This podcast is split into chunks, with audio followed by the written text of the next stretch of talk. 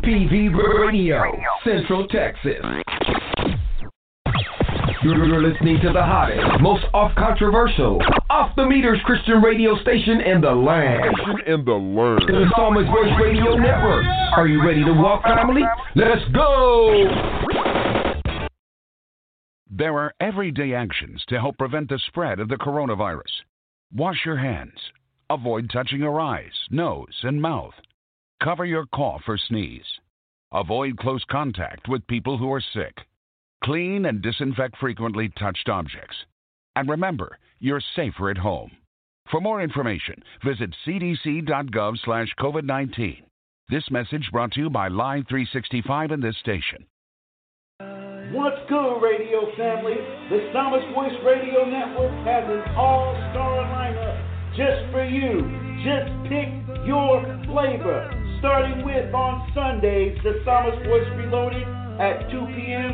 Central Standard Time, followed by Cell Life with Michael Cevallos at 4.30 p.m. Mondays, The Grub at 12 noon, Darcy Patterson, the reality coach, at 6 p.m.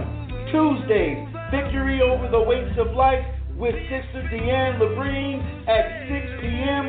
Fridays, Real Talk with Pastor Byron Sago at 4 p.m. Saturdays is our triple hitter, and it starts off with Saturdays for Beth with Sister Lorraine Brown, followed by Brother Now Presents with Pastor Gene Homer at 4 p.m. and Motor Bar Nation with Sandra Grace at 7 p.m. The Psalmist Voice presents by appointment only coming soon. TPV Radio's open mic open to all pastors, preachers, and artists, and we're going to get it in to be announced. You can also catch us on Live 365 24 7. Just search the Psalmist Voice Radio Network and you're in there. Walk with us, family. Let's go. At Javina Distributing, we got your covering for your winter and summer needs. One size fits all. To order yours today, please message them on Facebook at Javina Distributing or call 616 929 2991 or 517 489 6923 or you can order from the website www.allsportheadgear.com and type in promo code Siron2020 to receive 20% off your purchase. Let's get it. Let's go.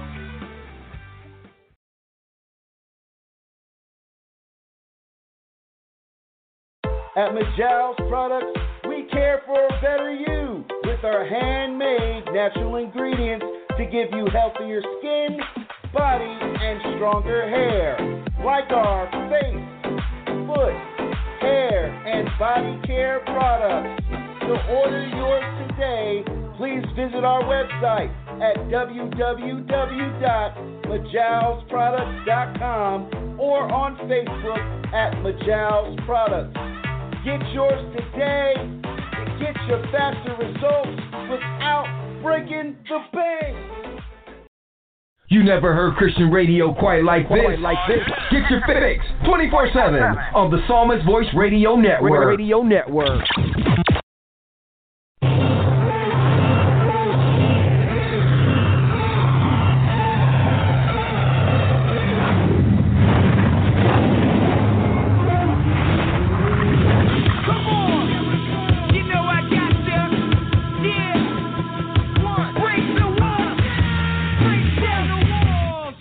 You're, you're listening to Cell Life with Michael Cevallos right now on TPV Radio.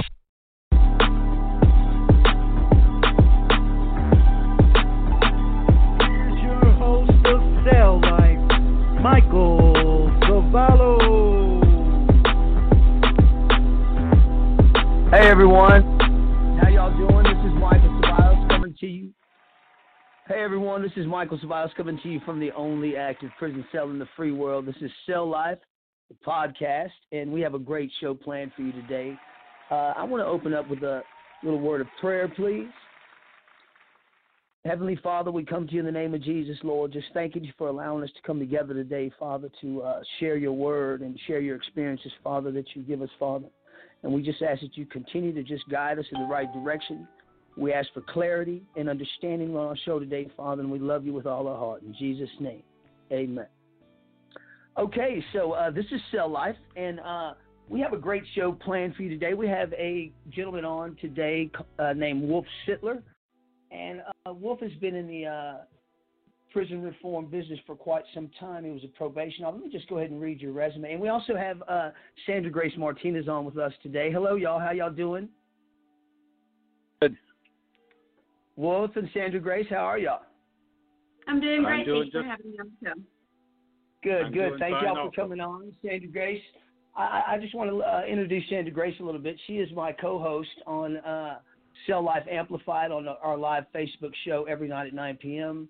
And she has been a contributor to uh, the Cell Life uh, experiment since its inception. So uh, we just uh, really appreciate her coming on with us today and sharing her expertise.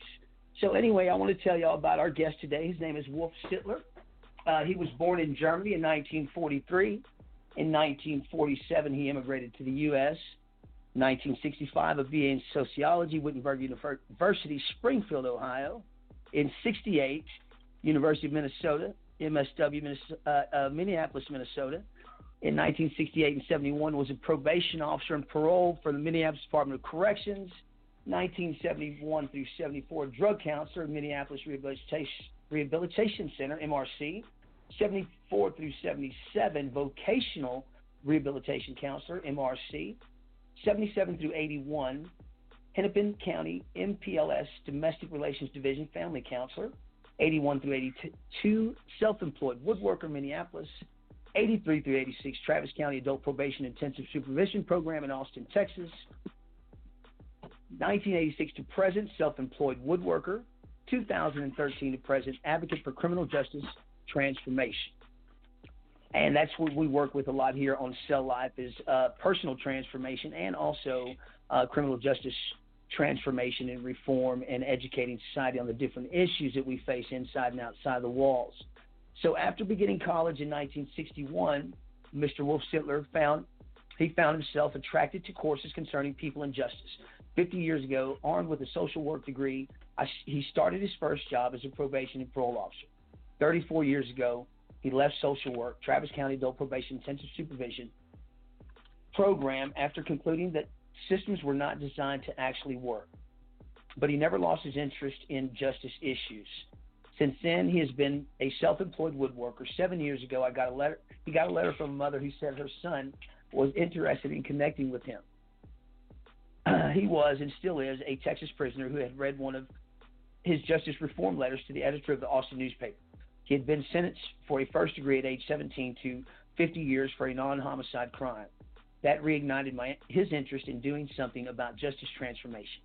He decided it was time to redirect his volunteer time to the issue of juvenile sentence to the extreme terms. Since then, he's been in communication with over 10 prisoners, visited the letter writer multiple times, attended meetings at the state capitol, and done lots of research. It is clear to him that the so called justice system has has too little justice, justice and relies too much on unexamined ways of how to deal with those caught in it. We can and need to do better to achieve the goals of public safety, preventing new victims and enabling prisoners to turn their lives around and earn release rather than have it predetermined mandatory minimum. Everyone deserves a second chance. No more one strike and you're out. Wolf, well, thank you so much for coming on the show today, sir. I'm, uh, uh, I know that was a long introduction. I'm not sure if uh, uh if I uh, should have read it all out, but I thank you so much for coming on the show today, sir. Uh, now I have read through your through the Responsible Prison Project, and I just want to just kind of get your you know introduce yourself and just take us where you want us to go, Wolf, today. All right. Well, thank you, Michael, for that introduction. And yes, uh, sir. Uh, the uh, that responsible prison project uh, was a result of my contact with that first prisoner you mentioned, and uh, after talking with him, that kind of reignited my interest. So I started uh, doing some research on the internet, actually, to find out well what are prisoners saying about life inside and uh, ended up with this one guy who had written an article, and uh, we started communicating. And uh, after a year or two, uh, I asked him, "Well, uh, we talked about how prisons could be better places to spend time." Uh, although neither one of us agreed that prisons were always the best option for someone caught up in the justice system, he said, "Well, he knew a lot of guys that had ideas about how to make prisons better." And so I suggested, well, why don't you, you know, put that stuff in writing and send it to me, and I'll, uh, you know, help spread the word. So in September 2016, I got this big envelope with uh, over a hundred pages of, uh, you know, work from these five guys, and right. turns out they were, turns out they were all students in the Darrington Seminary where they have a program to uh, create field ministers who go out to the different units to help with uh, you know make those units better places with spiritual sure, uh, sure. counseling. And, uh, sure. So I've, I've I've dealt with several field ministers. Uh, they they they have a tough job, but yeah, excellent. Go ahead, Wolf. Yeah, yeah they do, and and I don't think uh, the uh, prison administration thought about well, if you start educating prisoners, they're going to come up with, uh, they're going to start getting creative and coming up with uh, some good ideas. And uh, sure. So some solutions. They, I, I read, yeah. So I read this report and I thought, well, darn, this there's a lot of good ideas in there about uh, how to make the prison experience a one that really accomplishes the mission that the Department of Corrections already has, or the Department of Criminal sure. Justice. So and we that's are going to get into the. Go ahead. We are going to get into their mission statement some, aren't we? Yeah, yeah. Now the uh, the mission statement. I don't have it right in front of me, but basically it's a, it's the mission. I have statement. it. I can read it. Okay, why don't you read it? Okay, uh, uh, this is a. I guess this is a fragment of it. It's it's straight out of your uh, out of the Responsible Prison Project. It just says the mission statement of TDCJ is to provide public safety, promote positive change in a offender behavior, reintegrate offenders into society and assist victims of crime. Yeah, yeah, that that's exactly right, and that was the uh, uh, guiding light for these guys working on this responsible prison project. They wanted to make sure that what they were proposing was consistent with that mission, because they sure. all felt that it was important to do whatever they could to make sure that that mission is accomplished. And uh, absolutely, Sandra Grace so, has has also uh, worked on. Uh, I know that she's uh, dissected the mission statement from TDCJ uh, quite a bit, but we have talked about that uh, some as well. So I'm so I'm really interested in hearing what they had to say, Wolf. Yeah, well, it turns out that well, b- before we get to that, what what I did with that report was that I made copies of it I went to a the Texas Board of Criminal Justice meeting in that fall of uh, 2016.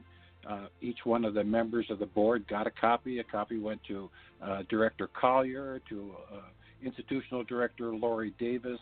I uh, sent uh, digital copies to John Whitmire and other people involved in corrections at down at the state capitol. I sent it to the newspaper and local magazines and stuff like that. Never got any response. Uh, but at that time, I thought, well, this makes so much sense. I'll just send it out and something will happen. But that's not how things work. You can't just assume because something makes sense that anything's right. going to happen. And at, at, that point, I didn't have the uh, wisdom to initiate a follow-up program to, you know, see what happened, you know, what, what they thought. Uh, the only sure. thing I heard, the only thing I heard back was from uh, one of the writers, who said uh, they were kind of uh, castigated for using seminary materials to create the document. Uh, they oh. did not get a they did not get a positive response from uh, administration. Uh, they basically got criticized. And okay, sure. well that's how the system is. So uh, that's how it is. But the main thing is the content of their uh, document, which even you know since things don't change too much in four years or even 20 years, what they wrote back then four years ago is just as relevant today as it was then. Absolutely, and, absolutely. I I had uncovered some writings from almost uh, well 16, 17 years ago, and they were pretty much the exact same things that are going on today. Well, they're absolutely relevant. Mm-hmm, absolutely. And what, what they do in this uh, document is they list, uh, make an entire list of uh, what do you call it, a uh, index or something like that. And they break sure. down, or the, the, table of contents includes everything from uh, uh, intake to visitation, commissary, food services, reentry, individual treatment plans, everything you most things you can think about. They don't actually talk about the heat, though, in the Texas prisons, which uh, you know is a really big issue now. Sure, and, and and these guys were on Darrington as well, weren't they? You said they were. Uh, these were all men on the Darrington unit. Yes, at at that time yeah. they were on the Darrington unit. Now they've graduated and dispersed uh, mm-hmm. among other prisons where they're now field ministers. Sure. Now, now I want to ask you: there is there a qualification? Uh, I'm not sure if you know, uh, Wolf. If there's is there a qualification? Do you have to have a certain amount of time uh, in order to become a field minister? Don't you have yeah, to have at, over a certain amount? Yeah, as as a rule, they're looking for students with long sentences because they don't want to put uh, the years of education uh, educating these guys and then have them leave the system. So if you have a long sentence, that's one of the primary qualifications for getting into the program. Okay. Okay. So, I, I, I at least you know that's a way for, for, for these men with long sentences because they're really not allowed uh, to take uh, many courses as far as college or vocations because of their sentences. So, so I think that's a very uh, creative way to get them into school. So that's good. Yeah, no, that, that's very true, and, and especially true because the, the need for spiritual help when you're in an institution like exists today is really important. And a lot of yes, guys that are in prison, as they look back on their lives, they realize what they did was, uh, you know, not very good at all. And a lot of them want to make amends and make a difference um, wherever they are, whether it's in prison or when they get out. Sure. Uh, so, go uh, just. I know we had talked a little bit earlier, Wolf, about uh, some things you wanted to speak about. I know you said something about the Thirteenth Amendment. Did you want to uh, elaborate on that some? Yes. Well, the you know, as much as I love the Constitution, it is not a perfect document. And a great example of that is the 13th Amendment, which was supposed to uh, abolish slavery, except they put in that provision unless you were convicted of a crime. So, what that basically does is it uh, legitimizes slavery. And that's how it is to this day. It's okay, according to the Constitution, to be a slave if you're a prisoner. And uh, what that basically uh, legitimizes is dehumanizing people because slaves were never seen to be the equal of their masters. And uh, the consequences of that you can see throughout every prison in this country.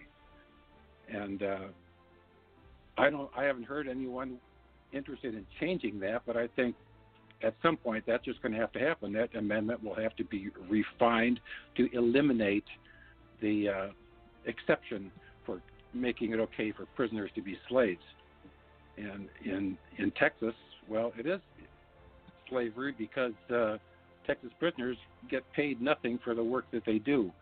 And if you sure. don't do the work, if you don't do the work that you're required to do, well, there can be negative consequences. Yeah, yeah, there there absolutely will be negative consequences. Uh, yeah, uh, uh Sandra Grace, feel free to jump in anytime you like, uh, uh, Miss Sandra Grace, and uh, I know that uh, you're full of a wealth of information as well. So, uh, you know, I just want to let you know you just feel free to jump in if you have any questions or anything. So, so uh, uh, Wolf, I want to uh, kind of go over. I, I I did want to read the the the section of the 13th Amendment that uh, states that. It says, Neither slavery nor involuntary servitude, except as a punishment for crime whereof the party shall have been duly convicted, shall exist within the U.S. or any place subject to their jurisdiction. So that that has uh, uh, that does I don't know it's uh, there's always a way for them to you know find someone uh, to enslave, it seems. So, anyway, go ahead, Wolf, if you'd like to elaborate a little bit on that. Well, uh, you know, I think in this day and age, there's not hardly anyone around that really approves of slavery. Uh, that's kind of a you know a relic of a bygone century, but the remnants of that amendment continue to this day, and impact not only people in prison but uh, people outside of prison. Uh, it just it just perpetuates the idea that dehumanizing someone is okay. And if if it's okay to dehumanize someone, well then, like in Texas, it's okay to uh, have prisons where the temperatures are far in excess of what anyone in the real world would tolerate. Uh, it's okay to feed prisoners stuff that's not nutritional or not enough food or whatever because they're less than we are. You know, we don't have to treat them as equals. Although to me, that's quite contrary to uh, the golden rule, where you want to treat other people like you'd want to be treated. Sure. So the impact the impact of that uh, dehuman, dehumanizing amendment is uh, it's very deep and profound, and it will need to be addressed at some point. Absolutely, and it doesn't really, uh, uh, uh, you know, to provide. I, I just want to kind of dissect the mission statement a little bit. It just says to provide public safety, promote positive change in offender behavior, reintegrate offenders into society, and assist victims of crime. So, mm-hmm. I mean, I, I've I've you know I did I did a little over 27 years, Wolf, and uh, you know were there some programs down there that were uh, uh, that were helpful for me? Absolutely. You know, uh, was was anyone going to teach me how to navigate those programs? No. You know, I had to figure it out. Uh, there's very little help uh, once you get into these programs. You have to kind of mm-hmm. seek seek your own rehabilitation, but uh, which is fine, which is fine. But not every man in there has the same drive as the next, and there's different levels of understanding and education and everything else. But uh, I just do not see yeah. the uh, uh, uh, you know promoting positive change in offender behavior. I don't necessarily see that at all. Uh, the reintegration of offenders into society, I think, is lacking uh, substantially, I think that we definitely need to get a handle on uh, how we bring these men and women back into society. Uh, you know, without without an education, without any type of rehabilitation. But I don't know. Yeah, uh, no, you're, you're you're exactly right about that. And and the way I look at the existing system is through that lens of the mission statement if something is going on that does not promote positive change in offender behavior, it should not be going on. Uh, and the same with uh, you know reentry. If there's they're supposed to be assisting with reentry, if they're not, well, something needs to be done about it. And from what I can tell, the cha- you know the changes that need to be made to accomplish that mission statement, they're not coming from the administration so far. And I think that's because the uh, administration is kind of locked into a, a, a one sided, more law enforcement perspective about dealing with people as opposed to a human service professional perspective. Uh, so, for, for example, the, uh, the whole issue of parole, for example. Uh, in the, if the system was designed to promote positive change in behavior, prisoners would be uh, told what they needed to do to qualify for parole. So when they came up for parole, they would have already had the opportunity to do that uh, to be sure. prepared instead of the instead of the way it is now. You come up for parole and they say, "Well, we're going to let you off, but first you got to pl- complete this six month program, right, right, nine month or nine month program." Yeah. And sure, uh, it's, it's like these guys in the Responsible Prison Project say, "Is it all that stuff should be taken care of by the time you come up for a parole review?"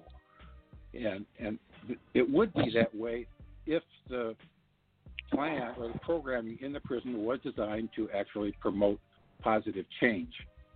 Sure, sure. The uh, uh, yeah, we definitely need a clear path to parole. We don't need we we uh, the men and women inside need to know exactly what they need to do in order to to you know make parole and and rehabilitate themselves and and and reintegrate back into society.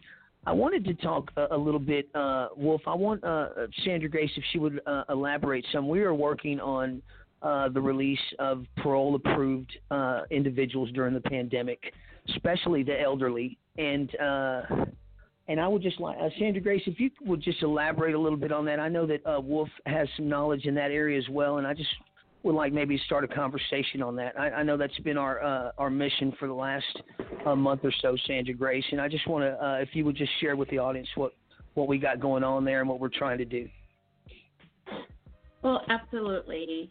Uh, the last several weeks, we've made some broad uh, assessments of TDCJ, and, and Michael Cevallos brings you know, a lot of insight from the inside. And of course, you know, I've worked in positions similar to to Mr. Sittler, where you know, been in, in positions of of overseeing some of these these programs, and also as a mental health care professional, um, I, I, see things through that lens um, as well. So, so that that being said, we've made you know some uh, some well they're not they're not even they're it's overt i mean the fact is that there's over 11,000 parole or uh, people in jail prisoners that have been approved for parole and are still there so um, they are approved that means that a board member um, a part of the parole here in texas has said based on the file they received that this person is set to go in terms of parole. So adding uh, the but you have to take this and that and the other um, program that that's been perplexing. I can't I cannot wrap my my mind around it, and it's it's a damn shame that that they're putting um, parole up parole approved inmates in a position of what's next because that can be a very dangerous place, especially if if you know that you're eligible and now you've been approved and now uh, from a psychological point of view, um, these things can cause depression, anger, um, and and people can act out and screw up their approval. You know, I, there's just so much. So we've been looking at it and we've been thinking about what ways we can assist in, in promoting not only awareness but uh, action upon that awareness because being aware is good, but having to do something about it is even better. So we've decided to uh, be very uh, simplistic, if that you know if that's even possible when you talk about TDCJ or any prison system, uh, of bringing at least out a certain population um, that uh, could possibly, you know, be that they have a higher need in terms of moving out of the prison system due to the fact that they have very um, could be compromised because of their age.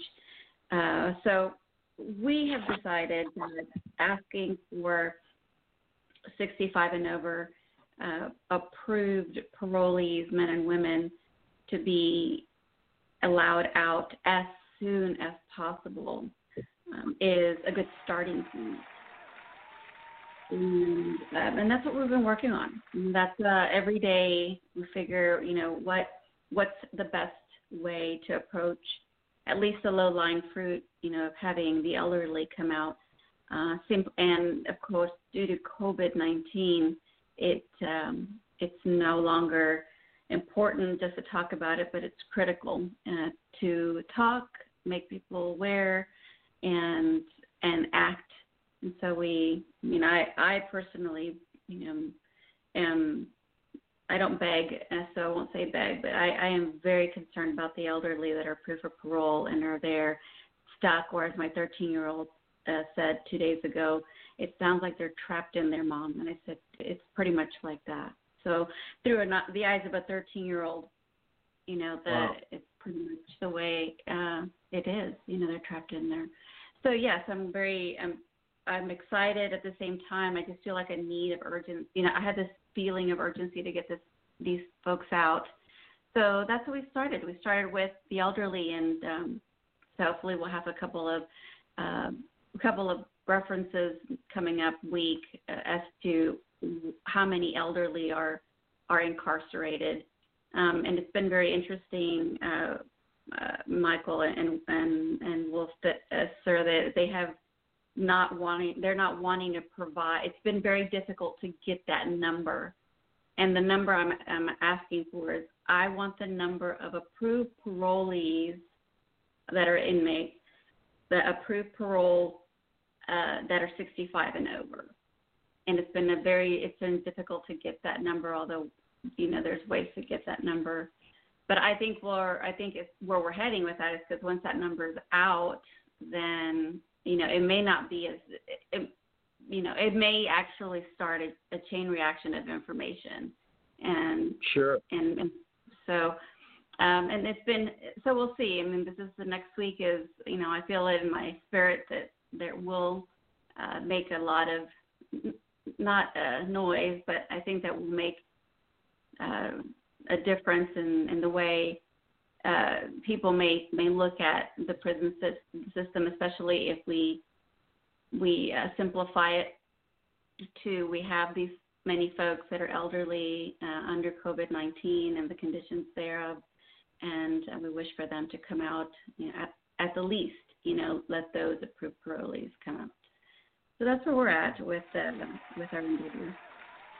Cool, cool. Thank you, Sandra Grace. I wanted to say when you were talking about uh, from a psychological standpoint that these some of the things these men go through while they're wait they they know they're approved for for, for parole they're waiting to be released they don't know when they're going to get out you know there's a lot of stress involved a lot of things and also during that time it seems like you know because i've been in that position quite a few times so it it just seems like everything that could go wrong goes wrong so, uh, uh, you know, inmates are more aggressive.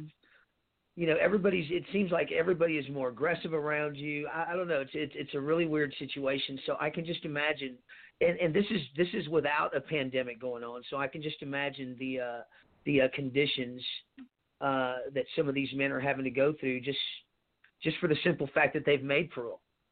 Anyway, uh, so uh, Wolf, I want to. Uh, you know, I know that you have uh, a lot of thoughts on this uh, releasing the approved uh, that are on that have been approved for parole right now, especially during this pandemic. And I would just like to kind of just hear your thoughts on that, sir. Yeah, well, uh, I don't. Uh, not long ago, I posted this uh, interview that some guy did in Houston with John Whitmire, the chairman of the Criminal Justice Committee. And yes, sir. Yes, sir. I believe that was, was Isaiah. I believe it was. Yeah, right. And he was talking about those 11,000 people who got their uh, slip to leave out of prison, but uh, because of COVID 19, not just because of COVID 19, but because of the, the way the system's set up, where they have people completing programs on the back end of their sentence instead of the front end. Uh, sure. So he's been trying to convince the governor to make, you know, take some action on this. The governor has the authority, as does the parole board, to open those prison doors. And neither the chairman of the parole board or the governor has expressed any willingness to do so. And uh, so, but like they, they always say, well, parole is not a right, it's a privilege. But still, everyone I know believes that if you if someone tells you you can go home, well, uh, especially in if you're in prison, they tell you you can go home. Well, get out of there, and not right. only keep, not only help these guys uh, get away from COVID hotspots, which prisons are. You, you know, there's no physical distancing in prison. Uh, the chances you're picking up something in prison are a lot greater than out here. Uh, but you know, they should just, uh, you know, you save lives because fewer people will die because fewer people will get the virus inside. Uh, or they could get it out here if they're not careful. But uh, sure. they should just be, uh, if you've earned the, you know, essentially, if you get parole, the parole board is telling you, we believe you're, you know, you can go home now. And so they should just go ahead and do that. But the obstacles are, again, the uh, a governor and a parole board uh, chairman who do not want to look at this, unlike governors in some other states, uh, even nearby in Oklahoma, where they're letting letting go. just last November, they released 450 guys, not because of COVID, but because they were sentenced under laws that uh, today don't have the same penalty, and they let you know 450 guys go in one day. Uh, but they apparently are more true to their conservative beliefs. And uh, Oklahoma is a red state just like Texas is. And if you're a conservative, you do believe, or most conservatives I know believe in grace, mercy, redemption, uh, but those qualities are not reflected uh, sufficiently, in my mind, in the actions of either the you know the TDC administration, the parole board, or the governor. Uh, and a lot of you know you not only save lives when you get people out of prison who have appro- been approved for parole, you also save taxpayer money. And if you're a fiscal conservative, uh, that's kind of a no-brainer. I mean, Texas right. has what Texas has 103 prisons or something like that. They've got a shortage of correctional officers of 5,000. So ordinary programming is interrupted, not just because of COVID 19, but because there's not enough correctional officers to uh, do the jobs that are already defined that they should be doing. Instead, they have officers working overtime, getting burnt out. Uh, and why are there 5,000 jobs open in the correctional system in this time of high unemployment? Well, it's low pay, dangerous conditions, overheated prisons. Uh, there's you know possibility of catching the virus, and so it's a it's a big problem. We don't need the big prison system that we have, and if the prison system were operated according to the way these prisoners wrote in this responsible prison project, uh, they could get more guys out and they would be getting out prepared to reenter society. But then, you know, the Texas government or the legislature has never really seen fit to adequately fund the programs that would help people. It's, it's like you said, there are programs inside that are helpful. There are staff inside who want to do a good job, but they have their hands tied by an administration that has not been tasked with actually achieving the mission. Absolutely. I wanted let's let, us let us go a little bit further into this uh, uh, the releasing of those approved. I want to talk about the ITPs now. I know, uh, I believe that's an individual treatment pro, uh, program for prisoners inside of prison uh, that yeah, is set up. It's got all these different programs on it, and if you're if, if you're if there's a check mark next to your uh, next to one of these programs, well then you you should take it because it it goes along with your individual treatment plan. So, but when it comes down to it, I don't even know if these are even used to uh, determine whether a man is approved or not for parole. Uh, so because I mean are, they're they're so loosely, uh, you know, worked with. Anyway, go uh, yeah, tell me a little bit right. about them, Wolf. Well, on on paper, uh, it looks good because when you enter prison the first time, uh, you go through a diagnostic assessment that results in an individual treatment plan that is supposed to identify what your needs are and what, and consequently, what you need, what programs you need to do in order to qualify for parole. Uh, but from what you're saying and your experience, you were not really aware that there even was one or if there was one, it wasn't part of your daily life, was it? No. The ITP uh, so- is uh, it's kind of a joke in prison. You know, with us guys, we're like, we're like, why would I, why would I do that stuff when they're not even gonna, you know, they're not even gonna consider. I mean, it's it, it, it's a very uh, guys that guys that don't do their ITPs make parole. Guys that do their ITPs make parole. So uh, it's just not, you know, there's there's really no rhyme or reason on how it goes. And I wish that we could use the ITPs to determine whether a man has a clear path to parole. And uh, I know uh, Sandra Grace and you both were uh, parole officers or probation officers. And I want to ask Sandra Grace, are you familiar with the ITP, Sandra Grace? And, and, and if so, you know, what are your thoughts on on integrating these into you know because I believe they're supposed to be a way of gauging whether a man is you know rehabilitating or not. So I just want to know if there's any way that we can like engage these and actually use them to determine whether a man can be released or not. If I remember correctly, we did not have individual treatment plans at the time that I was a parole officer here in Texas what we did have is the conditions of parole on their parole certificate, and those, uh, you know, those were were not suggestions. You know, those were shalls, and you know, like a S H A L, they shall complete. You know, uh, inmate, you know, uh, or offender so and so should, you know, um, shall complete, you know, uh, twenty classes of NAAA, you know, very generic, very broad. Uh, I don't think I've ever ran into a, a parole certificate that didn't say they had to com- did not complete NAAA, even though there was no evidence that their even if their offense um, was not drug related. Uh, they still had to take these classes, which made no sense to me uh, because sure. it was based on uh, the inmate being truthful to the institutional parole officer. So the institutional parole officer is the parole officer inside the, the prison system that starts gathering information and goes out and knocks on a door to see if you know someone's going to be able to house this, uh, this future parolee. And so the institutional parole officer will ask a series of questions and, and perhaps even in some of the information, perhaps juvenile record or other information that's in there that has nothing to do with their instant offense, right? Because I always look at the instant offense. Why is this individual on parole?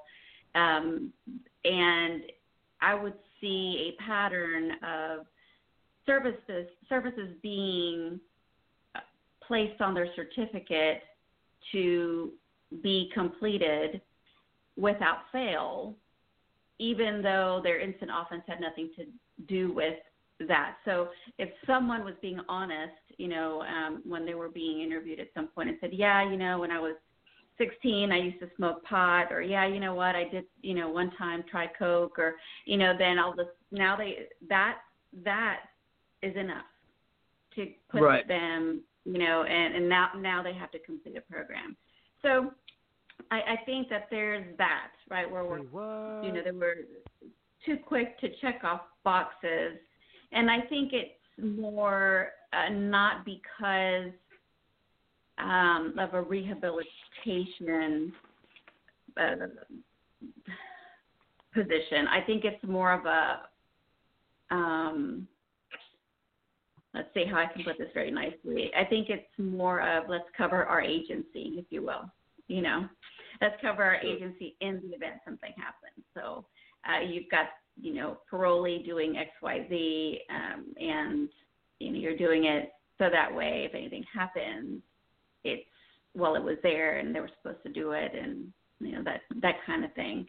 But certainly, I did see a pattern of instant offenses that were non related to drug abuse, and yet they had to take a series of drug abuse classes, which, as sure. you know, is very difficult to find. Uh, some nonprofits come and go. Um, some are not very well.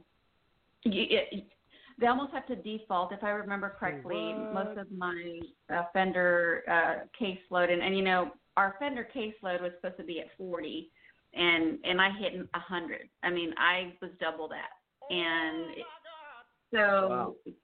you know, I, I remember having a hundred offenders on my caseload, and I recall that to send them to programs was a problem.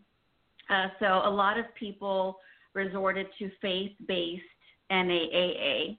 Uh, so outreach programs in San Antonio that had faith-based. One, they were free. Um, you know, or low, very low cost, like five dollars, or you know that type of thing. Um, so they would, you know, it would actually, unfortunately, it wouldn't really do justice to rehabilitation when we had a parolee that could not, that had to leave work, you know, so at five because of traffic to get to the place where they need to be so that they can have their you know do their class and and and these guys are clean as a whistle. They have no dirty UAs. You know, they their instant offense is not drug related, and they're sitting there yet. You know, so sometimes, and and that's where I that's where Sandra Grace arrived. You know, that's where I arrived, and I said, hey, wait a minute, this, this is ridiculous. We're not setting these folks to, we're not setting up uh, our, our offenders to, to to do better, to to rehabilitate. We're set, we're setting them up to fail because sure. they're they're getting they're getting to a point. A lot of my offenders were always very upset uh, that they had to leave work uh, so that they can go and and check, you know, that they did, per, you know, do or complete these programs. And and so those are the you know I, those are the things that I recall and and I remember the the disappointment you know on um, uh, with offenders that they just did not like that, and, and I don't blame him. I remember getting pretty upset myself um, of, of what why we're doing this because I sat in. I I said, you know, I want to go and sit in some of these NAA meetings. I want to know what's going on, and I sit down, and it was very. I think it was. um I'm a Christian, and and and I read the Bible, uh, but I think it's very. Some of it was very guilt driven doctrine uh, in terms of looking at uh, how to address, you know, drug use what? or or any um, type of uh, substance abuse. And so um, I, I would see offenders there, and they would some of them just fall into sleep. I mean, this is like this is a waste of time. I mean, not all of it, not 100% of it. I'm just saying that my personal observation was that this was a very low. Um, this is not an it was just not the the quality of the program. I don't believe met the offender's needs or was even immune, you know, to what their instant offense was. So there's a lot of little sure. things like that.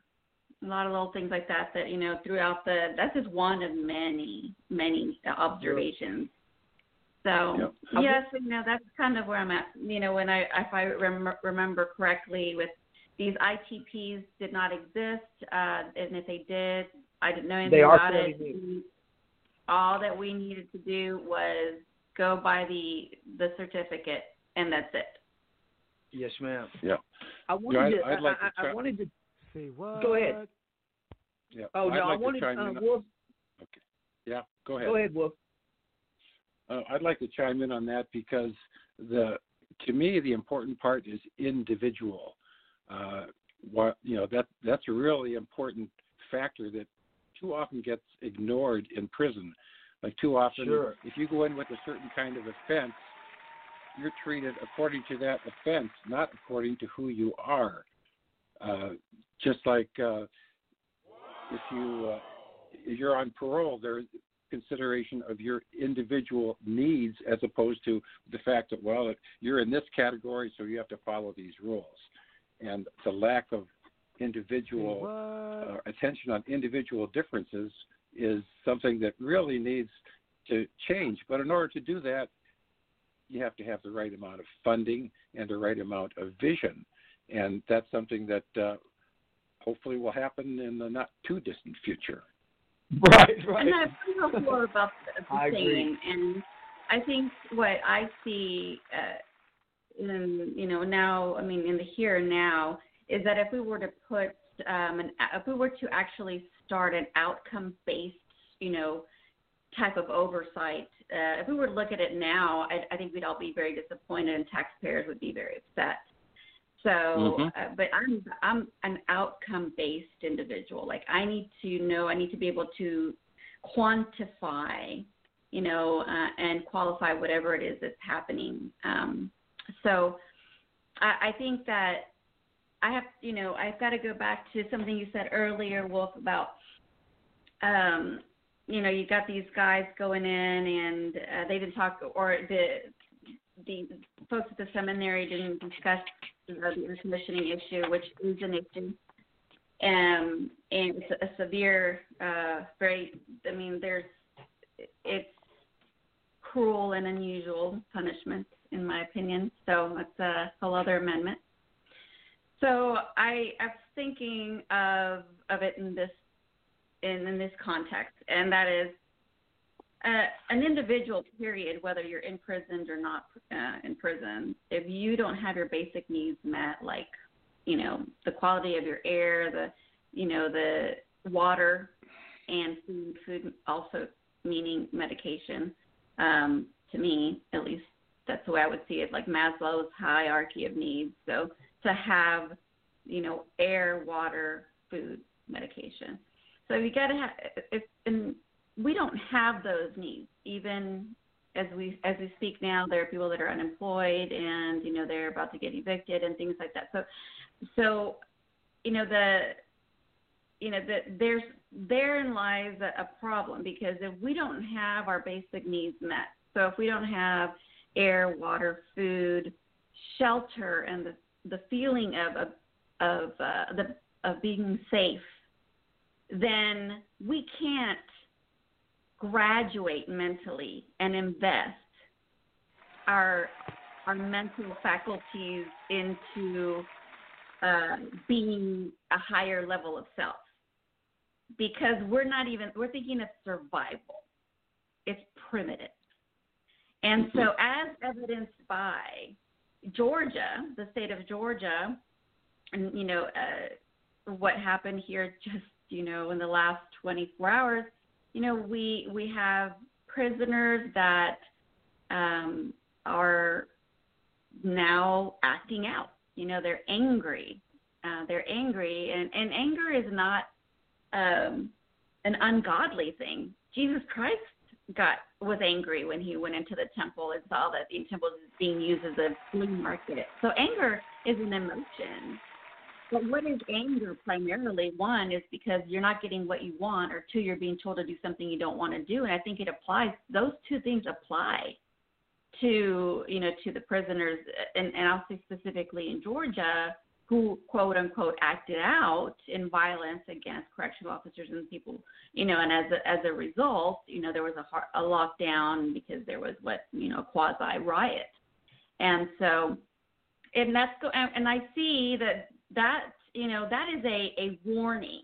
I, I hope that that becomes a warning to our current our governor because it's going to happen in Texas. It's just a matter of time because when they don't have our you know when basic needs are not being met, people are going to act out. Now, I always say, you know, you get angry because one, you don't get what you want, two, you're being told to do something you don't want to do. But the third one, there's always three. So the third one is it can be an underlying mental health issue. And so if you have an underlying mental health issue, and on top of that, you're not getting fed, you don't, you know, you're not getting the water that you need, you know, the air quality. I mean, so uh, you're just on survival. You're going to act out. And so I'm not, I'm not at all uh, surprised about you know the state of Georgia and you know that hard lockdown. Uh, so, and I anticipate that type of behavior is going to be seen in Texas. So, therefore, I believe that it's even more imperative at this time you know, to take a good look at you know who we can release, and if nothing else, from a Christian standpoint, release the elderly. You know, release elderly, elderly who, and from a fiscal conservative point of view, would be wise. Why? Because it takes about seventy thousand dollars to provide, as opposed to twenty-two thousand dollars a year, uh, an inmate in Texas to house an inmate in Texas, twenty-two roughly it's about 70,000 for someone that has medical condition or that is, you know, elderly. So if not, you know, those that are medically compromised, most definitely the elderly that do have underlying issues just, you know, by default, you know, as, as they become, you know, as they age. So that, you know, that is uh, something that, you know, when you brought up the, the air conditioning and the needs and I don't, you know, and Wolf, you'll you know you you're of the of the profession as well and you know those needs are not met it's so difficult to have an individual engage in higher self um, if if you haven't if you are not if you're hungry if you're thirsty yeah, you know? no, so my my fight my personal fight has always been so my mission in life my personal mission is I, I fight for human rights basic human rights and needs and and that's why you know I'm in tre- I'm, I'm in the trenches um, with this the situation we have, which is critical at this point. Yeah. Well, I think I Absolutely. think your focus on those basic human needs is really important, and one that uh, is especially important given the situation today is these the need for social connection, for family connection, and as we all know, for the last four months, there's been no visitation. And that's been one of the high points for any person inside and their family outside to get together and share uh, a period of time together. And now, with no visitation and many phone calls restricted to five minutes or 30 minutes or whatever, the possibility for social nourish, nourishment is it's not sufficient to meet the need, the, the social emotional needs of either the prisoners or their families. And uh, that is something that could be changed, but again, uh, sure. I don't see a lot of I don't see a lot of creativity on the part of administration to deal with those really important social needs. You know. Uh, yeah. Well, I re- well, I want to yeah. say that you know that even before the pandemic, I mean, you know, two hours a week and you know phone calls daily is still not, uh, you know, if you have children and you know you have a wife and you know you have these different things out here. I, I, I mean, I, I mean, I lost uh, my wife and son due to you know my my mistakes, uh, without a doubt. But uh, you know, I didn't get any help along the way to try to hold it together. You know, uh, and it's it's it's it's sad because these you know these children and these wives are you know having to deal with all these different things, and then the convict does not get paid. But hey, let me let me just uh, uh, I wanted to go back to something that you said before, uh, or or that you brought up, uh, Wolf. You you brought up the uh, the Senator uh, Whitmire, John Whitmire uh, interview with Isaiah. I wanted to. Uh, when I watched it, uh, I noticed that he said that the 11,000 or so men and women that are uh, waiting to be released uh, are, are all waiting on programs. So that kind of struck me as, you know, I'm like, all of them? Every one of them is waiting on a program. And I was like, that, that, that there's, there's, I mean, because men and men, men go out every day, even before uh, COVID, uh, went out every day without going through programs. I mean, it all depends on, on, on what situation they're in or how long they've been in, if they've been grandfathered in through these programs or whatever. And you don't necessarily have to take them, kind of like in my situation. But, you know, so, so I don't know. I, I, I believe that some of these men are just ready to go and, and, and they're just being held up because of, you know, our, our current climate out here with the pandemic. But, I'm sorry to get us off track, but I just wanted to. No, I think that know, that's I, essential I, that you say that. I, I really, I no, really, Michael, I'm glad that you did mention that because uh, you're right. I mean, that's ludicrous. You know that every single uh, eleven thousand, you know, because that just really pro- it, it solidifies, you know, what we've just you know said in the last hour is that this is a very disjointed effort in providing uh, the appropriate programs for, for prisoners to rehabilitate. So yes, um, you know that that is almost verifying that the system is broken.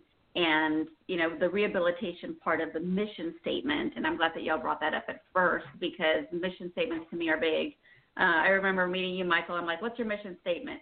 Before yeah. we got to know you, and you're like, I, I don't know. And then you, you did actually figure, you know, you, you sent me something. I'm like, okay, this guy's got vision.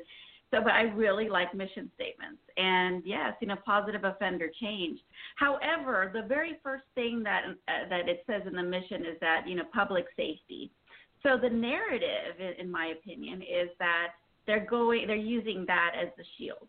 So you know, we're letting you know the the narrative of is it a public is it publicly safe to allow a, approved parolees out, and so and then I think the narrative is being controlled prior to to to the what all this um, and I'm very you know I'm very aware now how many families are out uh, outspoken and, and wanting to to continue this movement of reform I just want, uh, I'm thrilled to be a part of that wave. Uh, and I just look at the, the situation from these, this lens of, you know, what is, is going to happen, you know, in the future.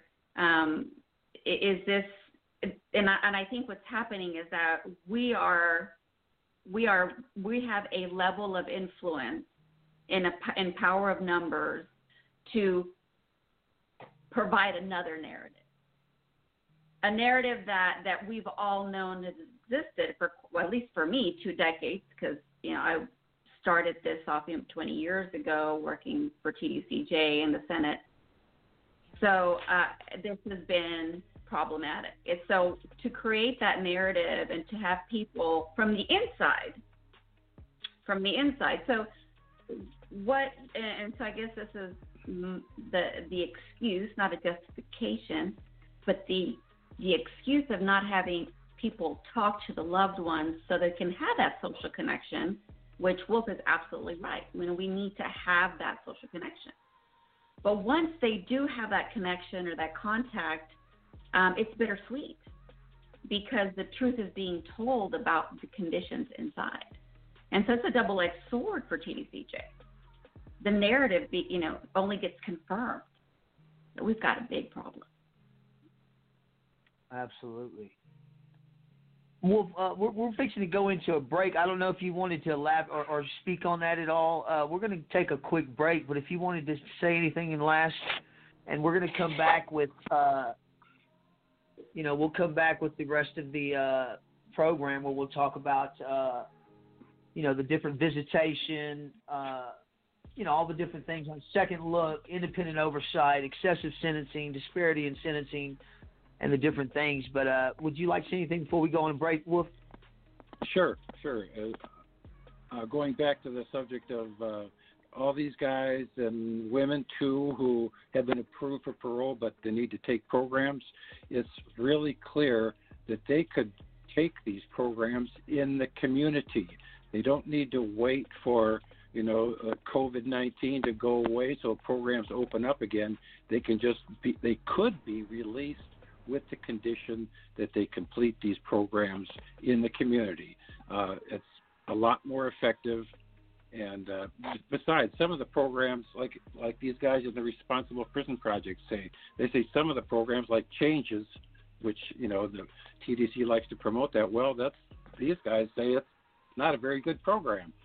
And well, it's, not, it's, it's extremely it's extremely outdated, Wolf. It's probably 20, 30 years old. It's the same curriculum. Uh, you know, but you, are absolutely right. They could definitely, you know, and, and, and these programs that they're talking about, I mean, they're not they're not changing the game or nothing with them. I mean, people, the recidivism rate is still extremely high, so it's not like they're being effective. Uh, uh, so I don't know. I just outcomes. don't understand your yeah, uh, outcomes, gentlemen. That's my point. Outcomes. You know, that is a perfect example. So recidivism is pretty high. It's not so high in our elderly. It's about two percent or less, even in the federal system. So, yes. But yeah, I'm, uh, yeah, let's come back and talk about this, Michael, because I have a lady that she's talking about conjugal visits. So let's do let's let's talk about visitation. Absolutely. Yep. Absolutely. Good. Okay. Well, so we're going to go ahead and take a take a break. Uh, Wolf, uh, Sandra Grace, thank y'all for. Uh, if y'all would just hold on, we'll be back in just a few minutes, and we'll continue our conversation on these different issues. Thank you so much. That sounds uh, good. Christopher, could you? Okay. Please take a seat. You're, you're, listening to Cell Life with Michael Cevallos right now on TPV Radio.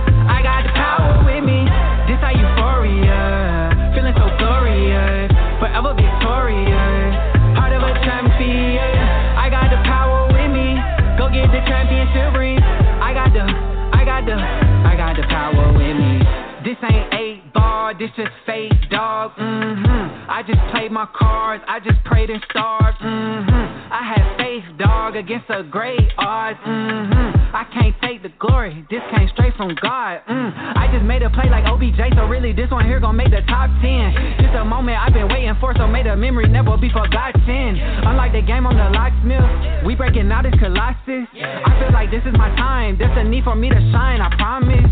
Still on the court after midnight, putting no shot and shot, working my wrist. Clocking overtime, this ain't happen overnight. Hard work and discipline. Did my time, walk the green mile. Now ball at the gym, way above the rim. Shoot the space, I'm ascending. Now drop the beat, let's make history. I got the power. I got the power. I got the, I got the, I got the power with me.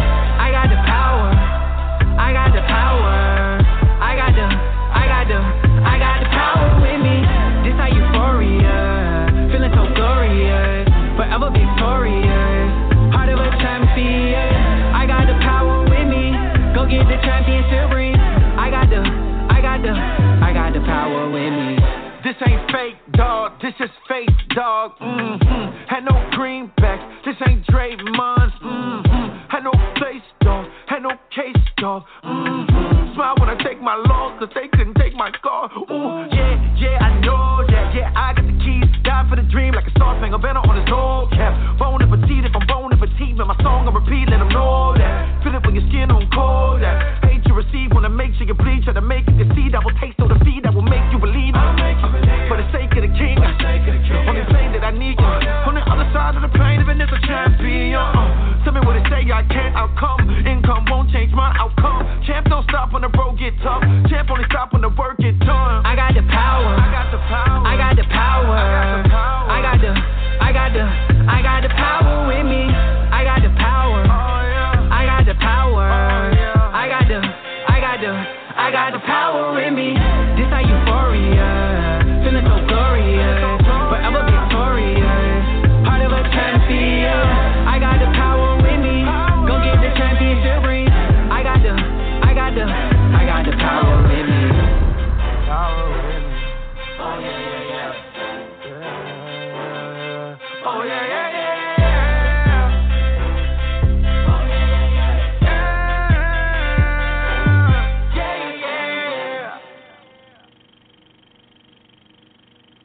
This is AR Base. Keep it locked right here on TPV Radio. You're, you're listening to Cell Life with Michael Cevallos right now on TPV Radio. Okay, everybody, this is Michael Cevallos with Cell Life. We are back in the studio with Sandra Grace Martinez and Wolf Sittler. We really uh, we're going over some uh, some issues with the uh, Responsible Prison Project, and we're just uh, we're just kind of dissecting the uh, mission statement, and we're currently on. Uh, you know, if y'all just want to continue to go over, I don't know whose phone that is ringing, but uh, we need to go over the. Uh, oh, okay, we were talking about reentry, uh, Wolf. We were talking about visitation, phone calls, mm-hmm. uh, the mm-hmm. food, mm-hmm. but I do want to uh, kind of tackle the reentry issue, and uh, you know, of course, we can get into the visitation phone calls but I just want to kind of get your thoughts on the reentry process that that uh, is currently in place for TDCJ, where they get hundred dollars and men get hundred dollars, no matter if you've been locked up forty years. You get one hundred dollars when you're released, and you know the clothes on your back and a ticket back to your uh, county where you committed your crime. So I just want to. Uh, I just believe we're setting them up for failure from the very start, and I just want to kind of get your thoughts on that. Yeah, well, they, uh, as these guys in this Responsible Prison Project say, uh, reentry should begin when you enter. Uh, as soon as you get into the prison, you should start being prepared for getting out, since 95% of the people that get sent there will get out. Uh, that's how, in an ideal system, it would work. Um, because uh, and it makes it's a lot more efficient too. If you when you get into prison, you're told, according to the way it's supposed to be, what you need to do in order to qualify for parole. And uh, so, if the programming were arranged so that you would prepare, be prepared to get released when your parole time came, you would have you wouldn't have any money, like you say, uh, but you would have the intellectual skills, some vocational skills, hopefully, some emotional health, so you could reenter society with a better chance of uh, being successful. But uh, unless all those things are cultivated when you're inside, uh, reentry is going to be a problem. Uh, and like you said before, a lot of times the uh, the parole supervision is not helpful. It's more of a obstacle to success. But that's because uh, uh, usually there's parole, like just like the prisons, has never been adequately funded to have the resources that are needed by people that are getting out of prison. So. Uh, yeah, everything it, should be geared. everything everything should be geared to be to get out of prison. Right. Yeah. That should be. We, we, should be concentrating on that. Absolutely spot on uh, because reentry does start at the beginning. Reentry does start when you enter the system. I absolutely. I mean, that's 100% correct.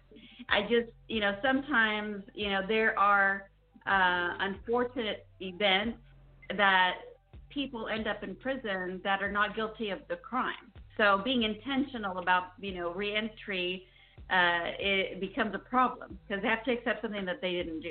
And so I'm just, you know, wanted to throw that out there because not everybody in prison is, is guilty of the crime, or they pled guilty to something, you know, because of X, Y, Z. It would have been, you know, they were uh, they pled guilty uh, as a result of being uh, not bullied, but you know told that otherwise you know they would get longer sentences, uh, stricter penalties, and so on and so forth. But the assumption is that when you enter the prison system, is that you are guilty, without a you know um, you know beyond a reasonable doubt. That's the the understanding, but it's not always the case. Sure.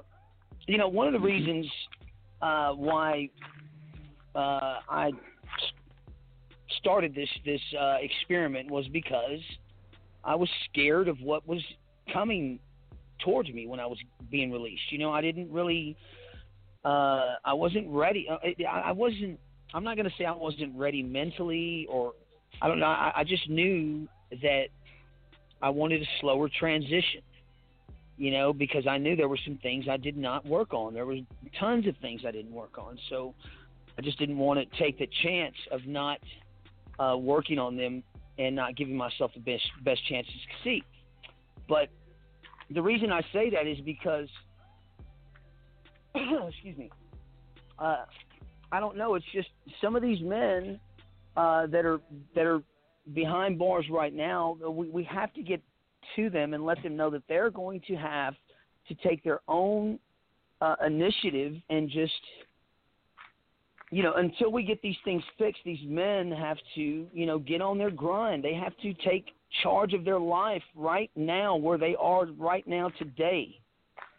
And and I just cannot stress that enough. I mean, we can't totally depend on well, we know that we cannot depend on TDCJ uh, uh for those things, so we have to take, you know, matters into our own hands and uh you know, I just want to say that because I don't want to uh, you know, anything good is going to come with a lot of hard work, and I just want to, you know, I want them to know that it's going to take hard work to succeed.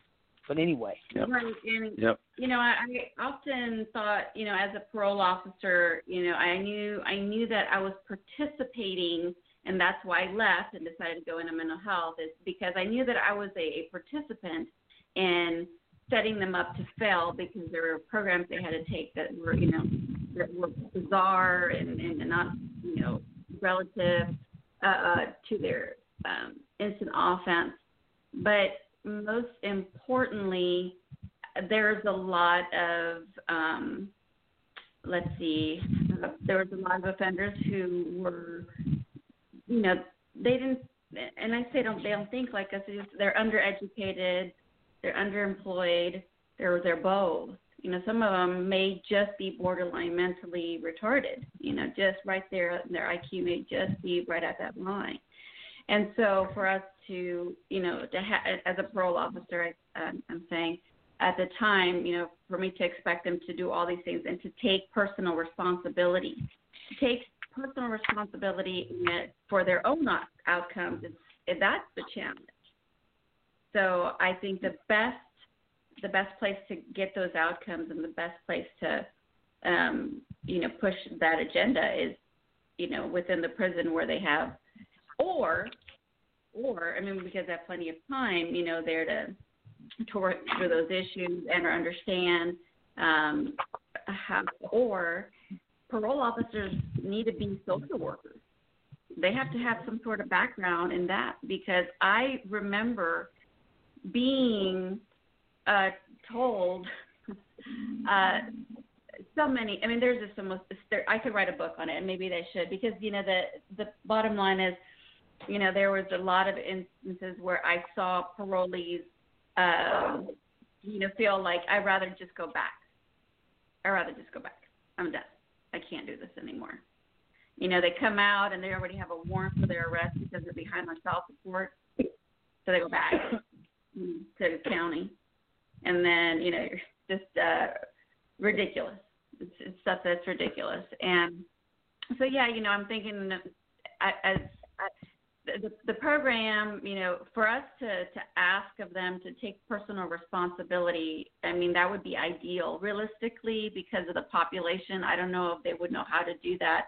That agenda would probably be best, uh, you know, served inside the prison system with the appropriate uh, you know, with the appropriate personnel. Um, but there are some very, very smart uh, parolees as well. You know, they're um, that want to do better, do be better, uh, and and they're trying their best. And even then, you know, they they want to throw in the towel um, at time. I remember those days, and the parole officers were the ones that I worked with here. I'm not saying they were all bad, but I would say a a very good amount, like the majority, let's just say 50 plus one. Okay, so 51%, um, I must say, were about taking down the parolee and, and taking the parolee to where they had a blue warrant um, or, you know, or working together with the Texas Department of um, Child Support, you know, to get them behind bars. And, and I, it was just so counterintuitive and and so I just remember, and that still happens today. There's nothing, nothing changed you know. Yeah. So I think parole officers need to that ideally need to have a background in social work. Yeah, yeah. I'd, I'd like to read a, a short paragraph from this that focuses on uh, the importance of preparation for release. And this is, this is the paragraph.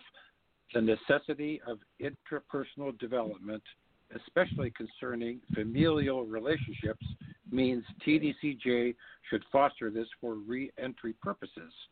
This relates mm-hmm. to spiritual and emotional growth and development. Mm-hmm. Relationships, mm-hmm. building them and maintaining them are an important aspect of emotional growth and maturity, and they should be fostered.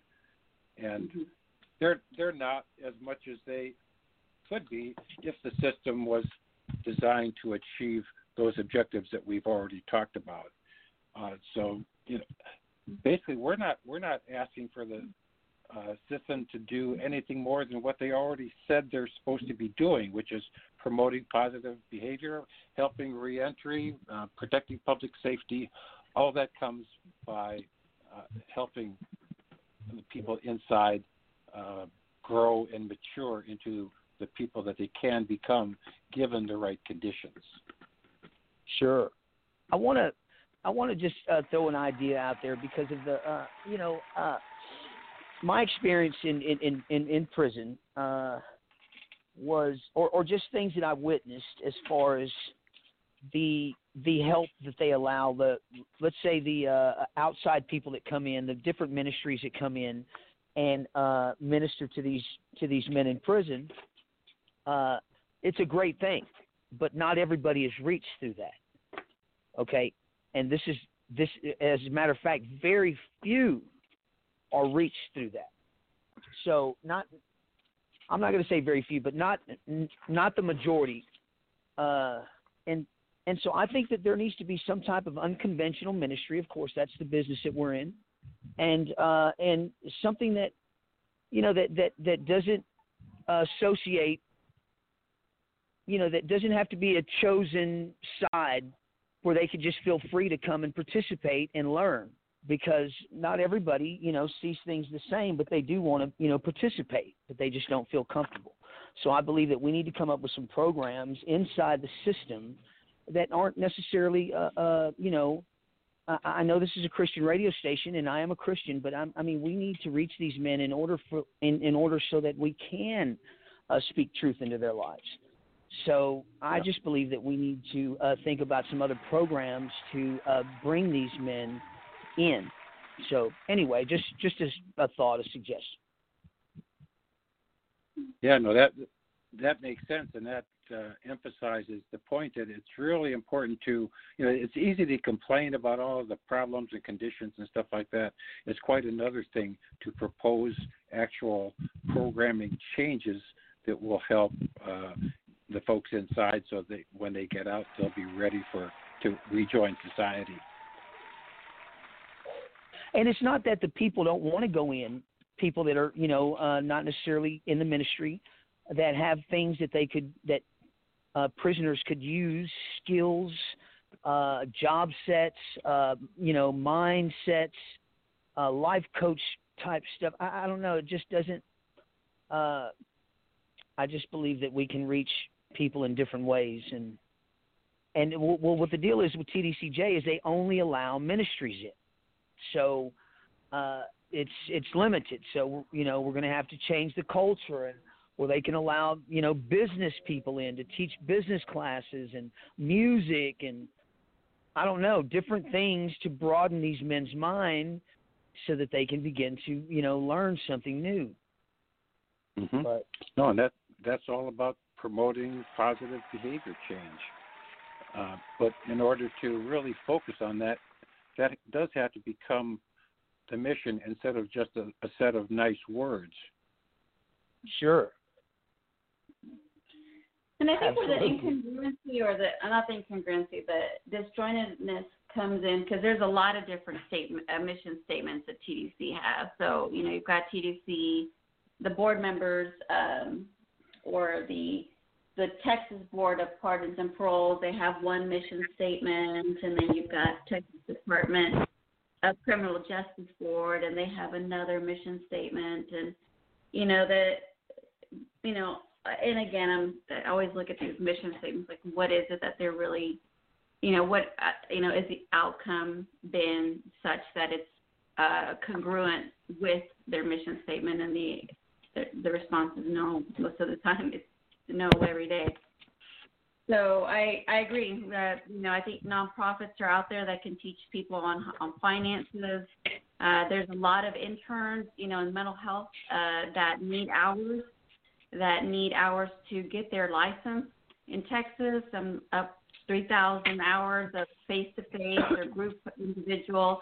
Uh, there and that's free work, and you know interns sometimes work for free, and so that's part of it and it's a symbiotic relationship where they get their hours that they need uh, and uh, provide a service, you know, emotional health or mental health, and and symbiotic where the, the prisoner gets, you know, inmate gets what they need and you know the the intern or intern associate gets what they need in terms of uh, hours towards their licensure. There's ways that we can promote mental health, uh, and, and and and I think that that's probably why I get a nerve when I look at the resumes of some of the board members because they're not they're usually lawyers, they're retired judges, uh, I mean, they they don't come from a mental. Most of them are not. You know, they're not from seeing things like we are at Wolf, and not, you know, we're not. Uh, that lens isn't there. Um, that's and that's and these board members are selected by the governor. And my hope is that in the future, we're able to have board members when their terms expire, because there's an expiration date, when they expire, they that can uh, be uh, that that position can be uh, um, open to someone with mental health or social work background. I think if we would see a different tapestry. I think we need to see a different tapestry in terms of who sits on the board because it does make a difference. Yeah, no, you're you're exactly right about that. In that uh, the the board members reflect the political views of the governor and Correct. if the governor does not have a uh, kind of a rehabilitation orientation regarding prisons, uh, he's going to he's not going to appoint people like that. So basically, it seems like you know we need to have a new governor, since the one we have now is not promoting uh, those types of things. I agree. I agree. So, um, so I had a question uh, on my feed Michael, and I, I didn't even know what to say, but it talked about um, conjugal visits. I didn't even know that they did those. Is that true? They they do not do conjugal visits in Texas. I'm not sure if they do them anymore uh, anywhere in the in the United States. Uh, I know they did it one time in federal and even in state at one point, but no, we don't have conjugal visits here in Texas. That's what I thought. Uh, I'm like, I, no, maybe I would have stayed married if they did. No, we do not have conjugal visits. I think uh, what they, this individual was saying is like, hey, you know, to meet that uh, the social needs and kind of, you know, um, to to uh, settle them down, you know, inmates would benefit from sex, you know. sure, absolutely. I guess where they were going with that. Absolutely. they, just just from human touch, period. Yeah. Amen. Well, the, the authors of uh, the Responsible Prison Project do address that. They recommend that all you know conjugal visits, although they they say quite clearly they don't expect just in, in even if there were conjugal visits, they recommend that the number of visits increase or that the time increases. Like right now, every inmate is eligible for two hours a week. And all the evidence shows that maintaining positive family relationships is a big factor in being successful when you get out. And punishment uh, is basically uh, being locked up. Punishment should not include, you know, destroying or harming your family relationships, which this, the limitations of visitation actually do. Like if you have if you have a kid uh, who visits you in prison, he needs to sit at the at the table. You cannot throw a ball. You cannot uh, play games. He does get paper and crayons, but that's about it. There's nothing really normal about the visitation. And uh, and I want to tell you something about I want to tell you something about the colors, and that's fairly new. That I, I mean, when I was uh, married when my son, I, he's 21 now. When he was, I don't know, four and five years old, they didn't have any books, any coloring, nothing in visitation. They had a Bible. And mm-hmm. so uh, where I was at, I was on the Pack 1 unit at that time. My wife, uh, at that time, I'm divorced now, but she's a wonderful woman. Uh, she uh, she made it her life mission to get books and colors and all kinds of stuff inside our visitation room. And so that took her about six months, but she bought a shelf and they allowed her to bring all the books and everything, and she set that up. But that was the first time on our unit where we were at that they had that. And I guess that was in the 90s, you know, 90, 98 maybe, 97. So not not too long ago, uh, they didn't have that. mhm. Mhm. And then, uh, well, another thing that these guys recommend uh, is like when I visit uh, a friend that I have in in prison. Uh, the first time I went there, I my visit was a non-contact visit. Usually, you can only get a contact visit if you're a family member. So instead of that, I'm sitting in this room with, uh, you know, concrete walls, plastic shield between the visitors and uh, and the prisoners, and you're trying to hear a conversation uh, with all this noise going on. And if you have a kid, your kid is just you know can be there with his hands up against the plastic, and that's not how you deal with yeah. children. Uh, there you know there obviously is a better way, but again, the focus is more on security and control instead of rehabilitation and human development. Wow. So and true. I, Michael, um, you know, you were a member. we had talked about this with a group of women panel uh, on your show not too long ago about how important it is to understand that successful completion of parole is actually uh, part of the family being involved uh, and um, understanding that uh, what they're about that the understanding is that when the inmate is incarcerated, it's a shared experience because the the and not literally, but I'm just saying that the emotions and you know the kiddos' behaviors um, change when their say, mother or father are incarcerated, um, and so it's a shared. It's got the secondary or second order effect um, and so incarceration in a family involves and affects all family members of that loved one. And mm-hmm. the I'm pro healing. I'm pro healing any wounds that um, that have occurred before incarceration or because of it prior to reentry because that will have an effect on the outcome of that person's role.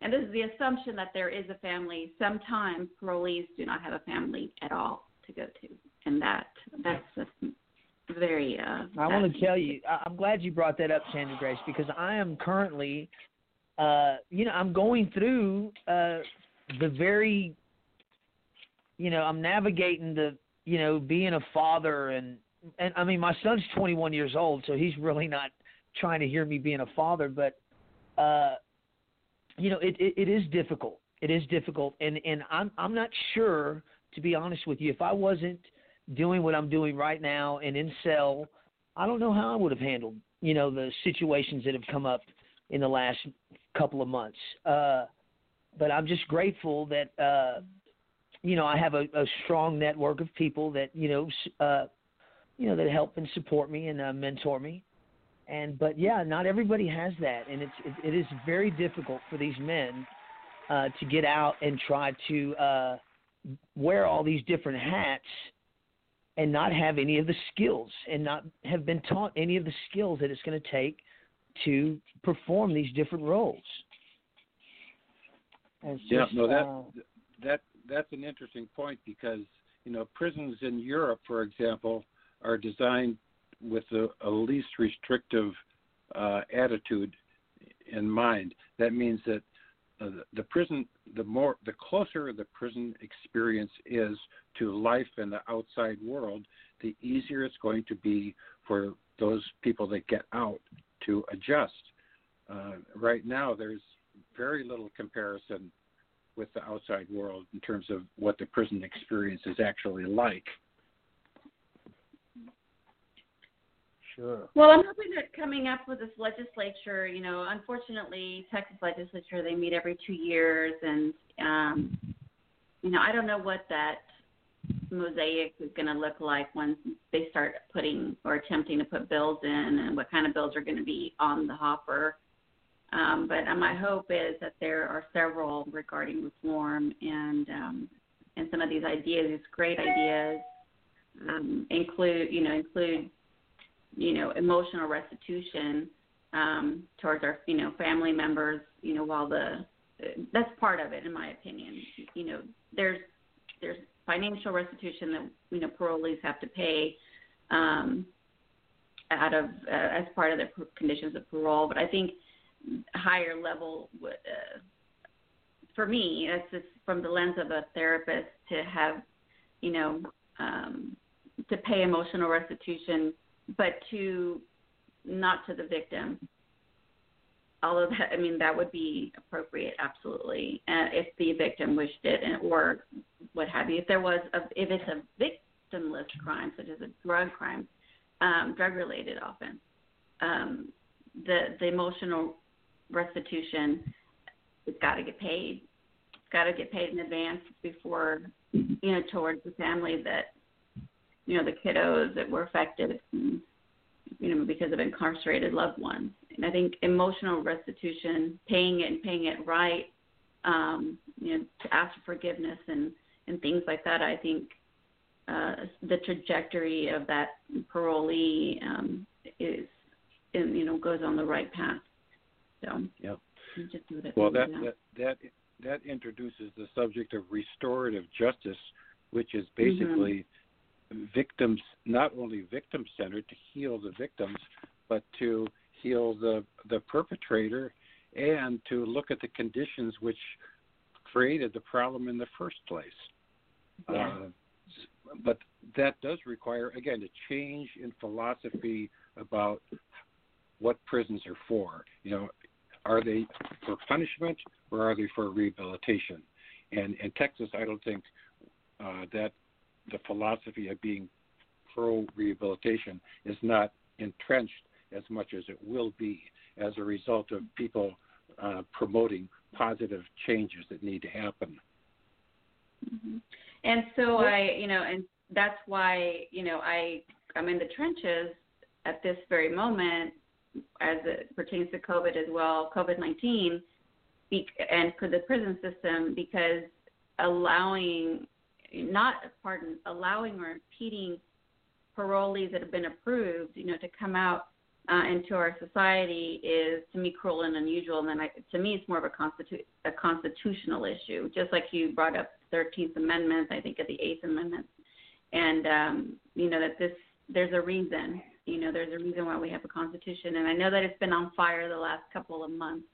I know that uh, you know our amend- First Amendment rights are on you know sometimes I feel like it's somebody try is trying uh, you know some administration's trying to erase some of it, but you know there there's a reason why um, the First Amendment is so important, like what we're doing right now. You know we're we're making we're we're hoping that people will become more knowledgeable at, at the end of this podcast and and, uh, and act or be proactive, and um, but it is also a constitution we do and restorative justice. I'm so glad you brought that up, Wolf, because I do believe in that. I think that that is um, you know a good framework uh, for Texas, especially because the rehabilitation part definitely is incongruent um, with with the mission statement. Mhm. Mm-hmm. Absolutely. Mm-hmm. Let's yep. uh, uh, let's let's let's go into a little bit about I know a big deal uh, currently with a lot of the family members, and I and, and I get it. Uh, I'm no longer in prison, so it's not as uh, important to me at the moment. Uh, but is the phone calls now? I know that they've there have been some changes in the last few days on phone calls, but uh, I want to kind of get y'all's thoughts on there on, on on the phones, and and do we actually need to be fighting for the phones or do y'all believe that Securus and CenturyLink uh, will do the fighting for us on that end? And I just want to get y'all's thoughts on that. Well, the the phone calls fall into that social uh, growth and importance issue, and they, they, are so important, especially since there's no visitation. And I like the idea that uh, Michelle Deitch, who was a lecturer at the LBJ School uh, at uh, UT and also at law school suggested back in March. Uh, she referenced a program in England where they were giving phones or providing phones for the inmates. They could have their own phones with only the numbers that were approved on their list. And there's no internet yeah. access or anything like that. And so, what a simple way to solve this problem. Just make phones available to the guys with restricted numbers, and uh, you know, call when you have you know when you want, and uh, maintain the communication that way. There are actually jails in this country that permit that right now. Uh, so I think uh, I again, think that's a great idea. I love that. Yeah, they're, they're just, but that requires a, a, a level of vision and creativity that is so far not real strong, uh, but hopefully that will develop as days pass here. I mean, even if we took the, the, the, the current system that's in place, six cents a minute or whatever, and allowed everybody, instead of everybody having to register and the families having to go through all this stuff, just like you said, have some approved numbers on there – you know, because not everybody gets to use a phone. Even if you have money, if you, if no one sets up your phone system from the outside, you will not get a phone call. Mm-hmm. So, mm-hmm. uh, you know, it's a uh, I don't know uh, because I don't know if uh, you know I hear a lot of uh, issues with the phones on a lot of these uh, different group pages and and uh, stuff like that, and I'm just I don't know I guess I don't know enough about them to really speak on it, but I believe that uh, you know we have some pretty good lobbyists. I don't know if we're even talking to the right people about the phones. You know, maybe we need to be talking to Securus and CenturyLink instead of TDC well, lobbying them. I don't know. Yeah. Well, uh, phone companies have long been uh, looking at uh, prison phones as a source of uh, private profit and um, I don't support that at all. Just like I don't support private prisons, but sure, uh, I don't. I don't think they're really the ones to talk to. Uh, it's mostly the the uh, administration, uh, you know, catching up with the real world here and making maximizing the opportunities for prisoners to communicate with their families and all and their friends. Sure, I was. Uh, you know, I'm I'm I'm just looking at at at at, at the uh, changes and uh, how to best address them. I don't know. TDC is a very uh, you know it's a very touchy uh, monster, you know, but. Uh, Yeah, I agree with you. I agree with you. I don't want to uh, uh, uh, exploit uh, the families of prisoners either, but you know, I believe that you know we can maybe uh, tweak some of the systems that are in place now, and maybe in the future, you know, call for major changes. But uh, I don't know. Just some thoughts. I think it's a great. You know, I think God just brought up a great point. You know, this let's all agree that the system's infrastructure is antiquated. You know, they they're falling apart. you know, from sure as evidenced by the board meeting that happened um, not too long ago, they they're changing from COBOL to another uh, a more up to date cloud system, which is going to be a pain in the ass uh, for them. But you know, it's just part of of getting away from that antiquated you know status. And uh, not only that, but to manage COBOL, uh, I found, and, and this is not you know, this is what TDCJ board members mentioned uh, that it takes $450,000 a month just to keep up with the uh, the pro to um, maintain you know, for the company to, to yes, you know, for the company to update it to you know the upkeep. That's monthly. Four. I mean, yeah. that's half a million dollars. Half a million dollars to you know to stroke this system, if you will. And uh, that's just cold. So, you know, there's money there. And again, you know, but they, you know, they have TDC where they want them because they can charge anything they want. They can't just fire COBOL. You know, I mean, that not, not COBOL, but the system can't just be eliminated. They have to have something to replace it with, and that's what they want to do. So hopefully that'll that'll free up some money's of course i'm thinking fiscally well great this, i would be fiscally responsible why did it take all these years and why are we paying that much money a month you know just to maintain that and you know who's been profiting from that you know and as a result you know we don't have the you know the reentry programs you know Are there monies that are you know being taken for so um, my hope is going to be used towards COBOL you know can be even if it's just a small percentage you know to be used for reentry programs or air conditioning. For now, I mm-hmm. vote air conditioning, you know, because uh, we're in the heat and COVID, and I would vote that even if I if I was able to, and make, if I were you know a genie and make it happen, I would do that. But you know, for now, I'm just mm-hmm. more concerned about the elderly coming out um, and not and not in body bags. I'm concerned about yep.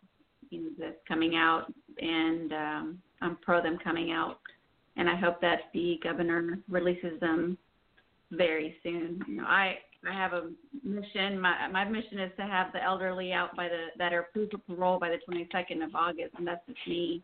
Um, that's my fight right now. And so, mm-hmm. um, but yes, I'm with the, you. Go ahead. I'm with you, Sandra Grace. I know we're trying so hard, and you know, privatize um, it's never the thing. I hear the word privatize in prisons, and I just cringe. I cringe because I know. So, but as far as the the, the communication's concerned, you know, you know, uh, Wolf and, and I, you know, we agree that it's important. It's a necessity, uh, you know, in this hierarchy of needs, you know, to have the, that social uh, connection. It's part of the healing process. It's part of, you know, the not acting out, you know, also incentive and whatnot. So um, but they have they do have those two hours, and they didn't have it. So now, I mean, Wolf, I don't know if you knew, knew this, and you know, uh, we had brought this up on our Facebook live feed that you know uh, TDCJ just recently spoke to uh, a number of uh, advocates, you know, on a, a line. There were it was a conference call, and they were happy to announce that oh yes we are you know people are getting their phone calls now we're, we're trying to get to where maybe it's not going to be 24 7 so they can catch up you know like the minutes that they've been that that lost you know the hours or moments they've lost um but they're trying their best so i can see the administration's trying but then what got me and i thought this was really comical and in a in a very sad way like a really bad well not actually like a really funny saturday night live gig where where the question was asked um, by the non TDC uh, individual to TDCJ about if they had a protocol on sanitizing the phone, and the, the response was, no, we, we, we don't this time have a protocol. And so, and I just, uh, I thought to myself, if we don't even have a protocol for that, you know, we're in trouble. We, there's a lot mm-hmm. more. And, uh, mm-hmm. you know, and I, of course, I thought what? CDC guidelines would dictate, you know, what would be appropriate. I mean, definitely not spraying bleach into the receiver uh, and that type of stuff. But they didn't even have the, the response was no, we do not have a protocol at this time. It's going to depend on the wardens and, and their that administration and how they want to handle that. But at this time, we do not know whether even the question of can they take their mask off and talk into the phone because they're being, you know, deemed the prisoner, the inmate for taking off their mask because they were until they have to wear it all the time.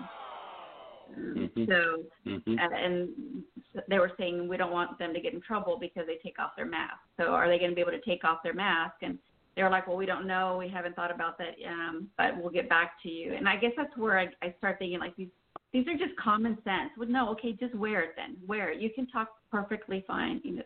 But just I, I use my at that point the left side of my brain lights up, and I'm thinking logically. Come on, you know this is let's can we end this particular conference call with an you know an agreement that this is what we're going to adhere to by default CDC guidelines, you know, uh, to leave. Um, but no, we couldn't do that. You know, not me. I wasn't part of it. I heard this. Uh, um, it's a public meeting, so they they put it on my uh, Facebook, and so I was able to listen for, from beginning to end. And I realized, mm-hmm. oh my gosh, um, if we can't have that, we don't have that protocol. There's other there's other um, overarching issues that we should you know that we should be pressuring the governor to you know to to focus on, such as releasing you know some of these folks that are approved for parole immediately. Yeah. Yeah. No, that's for sure. And going back to your uh, comment about basic needs, and this particular time, there's been a lot of interest in the food issue.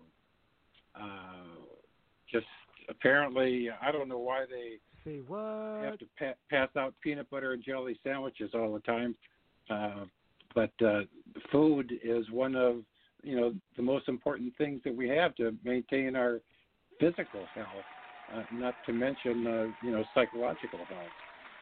And uh, I don't know if we have any time to go into that, but uh, I know yeah, that's on a uh, we, lot of people's We mind. do have a few minutes, Wolf. We, we we've got about eight or nine minutes left. I, I would like to speak on that a little bit. The food you know, I, I, it's not even the, it's not even that they don't want to give them food. It's that they're having to prepare the food. The guards are having to prepare the food. So whatever's the easy, easiest way to get out of that is what they're doing. I mean, they've got the food. There's plenty of food mm-hmm. on the unit. See what? They just don't want to prepare it. You know, everything's on the guard, especially if you're. If, was that being outsourced? Was there a, an entity coming in and and making the food, and now they can't come in and do it. So that's why correction officers no. are doing it. No, they've always had to do it during lockdown, but I guess this is a different situation. Every now and then they can pull some guys out during lockdown and have them work. But I okay. guess because of the COVID, that's probably not happening. So they're probably doing all the work, uh, and you know it's not getting done basically. Mm-hmm. Mm. And you know, I'm not. I'm playing devil's advocate here for like 30 seconds. And um, there are people on the outside world and that different doctrine or personal constitutional say, well, who cares? You know, that's what they get. You know, they're this is their punishment. You know, so on and so forth. But and to that, I would say, it's not about you know the.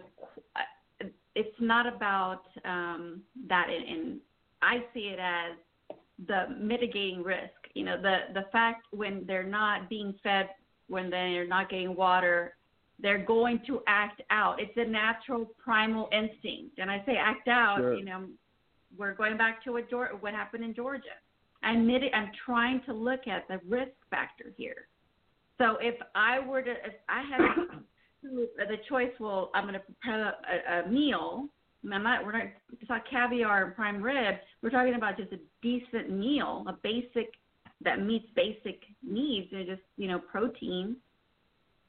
Um, and and I'm thinking that's going to prevent a riot. Let's do it. Let's let's do it the right way. You know, like sure, how many? Sure. Let's do it. Let's just about the you know let's let's do it. Um, if it's going to another no-brainer. I see it on the radar. I think it's going to happen in Texas. It's just a matter of time. There's it's the the core is falling apart, and you know, with, I don't I forget who the philosopher who said, you know, when the core can't doesn't hold, it all falls apart.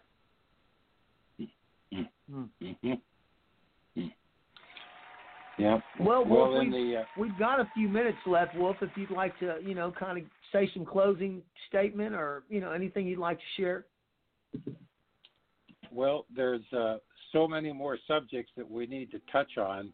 That obviously I do. I want to ask you. I want to ask you to come back. We have so much we can speak about that's on our that's on our list. I would love to have you back on the show.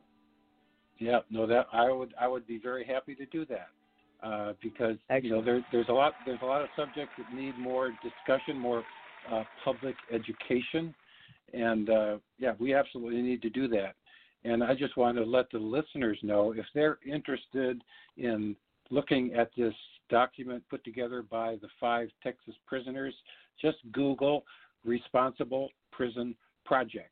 Uh, Google has it, and uh, you can read it yourself and get a lot more information than we could possibly cover in the two hours that we've been talking here. Excellent.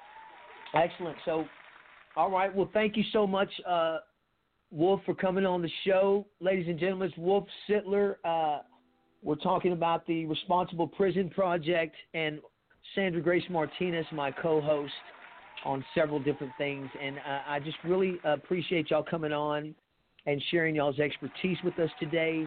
Uh, I would like to have you come back, Wolf, and you know we can talk about these different things: the uh, excessive sentences, second look, independent oversight, work for no pay, and just so many other things. Air conditioning, good time, work time. There's a lot of things we can cover and that are in the uh, RPP. And I would love to do that with you. So, uh, you know, there's an invitation to come back anytime you'd like. I would like to do it sooner than later, but yes, thank you so much, Will, for coming on. Well, uh, you, uh, Grace, I will. No, go ahead, sir. Uh, well, no, thank you for that, and I'm available anytime to do that. And I really appreciate what you're doing since you've gotten out of prison and I think you know it's all part of there's so many people involved in this, and the more the better. And I really commend you for uh, everything you're doing on the behalf of uh, everyone. Well, thank you, Wolf. I appreciate that. Sandra Grace, would you like to pray us out, ma'am? Yes, sir. Thank you, Heavenly Father, for this time, and we we just ask that you bring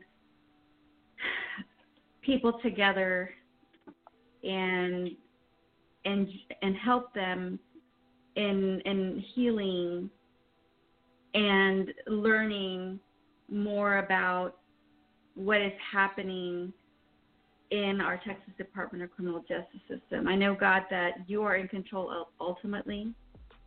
You ha- you you love us beyond belief. You love us in one second more than any person can love us in a lifetime. And that is so comforting. And we ask you, Lord, in Jesus Christ's most precious and holy name, to look after inmates and our prisoners and touch their lives when the opportunity presents to, to them. I pray in Jesus Christ's name. Amen. Amen. Amen. Well, thank y'all so much for listening, and thank y'all for being on the show. Uh, this is Michael Cevallos. This is Cell Life, and we're signing out.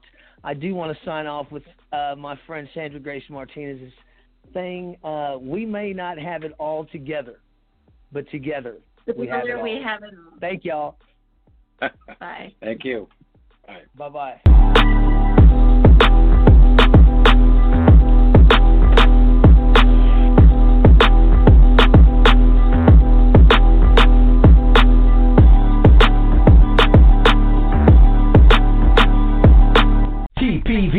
Radio, Central Texas.